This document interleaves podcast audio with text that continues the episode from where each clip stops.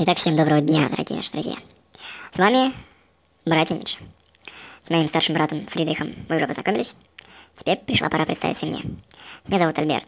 И на страницах этого подкаста мы с вами будем делиться тем, что слышали, прочувствовали, посмотрели сами, путешествуя по миру. И надеемся, что этих путешествий будет изо дня в день еще больше и больше. А пока весь тот багаж, который у нас был, мы подарим вам. И начну с одного небольшого наблюдения. Очень часто приходится слышать от людей, что им скучно. Приходится слышать, что они не двигаются к своим желаниям, к своим мечтам, только потому что им не хочется. И им проще открыть свежий номер газеты, иногда не свежий, сесть перед телевизором. А с появлением новых технологий можно сесть перед компьютером, телефоном, планшетом, да чем угодно.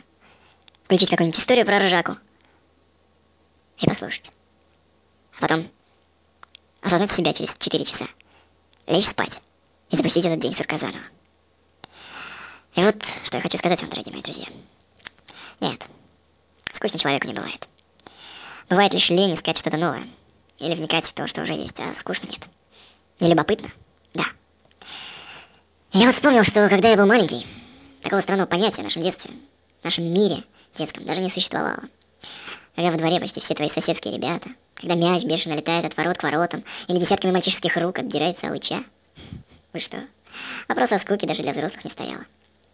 А вот когда все друзья смотрят мультфильмы по домам, а тебя не пустили, или ушли спать, а тебя все не загоняют, ребенок тоже не знает, как это, предаваться скуке. В такие моменты я мог долгое время стоять по колени в сугробе, ловить высунутым языком снежинки и рассматривать их.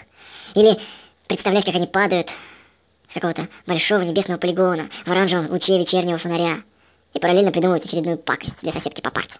Нет, скучать просто невозможно было.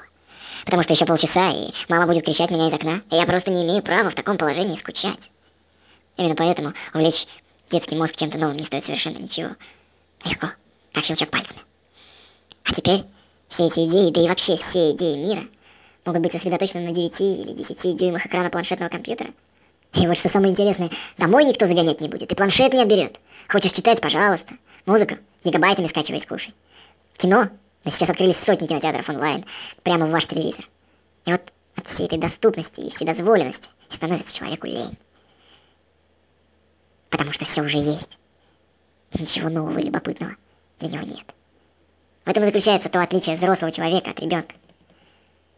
Чем старше становится человек, тем больше ему лень.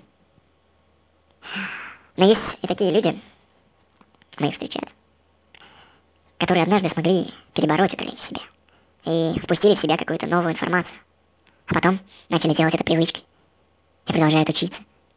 И, может, я вам скажу, друзья мои, в таких ситуациях, в таких историях жизнь, жизнь предстоит какими-то совершенно фантастическими другими гранями, которые мы даже вообразить не могли.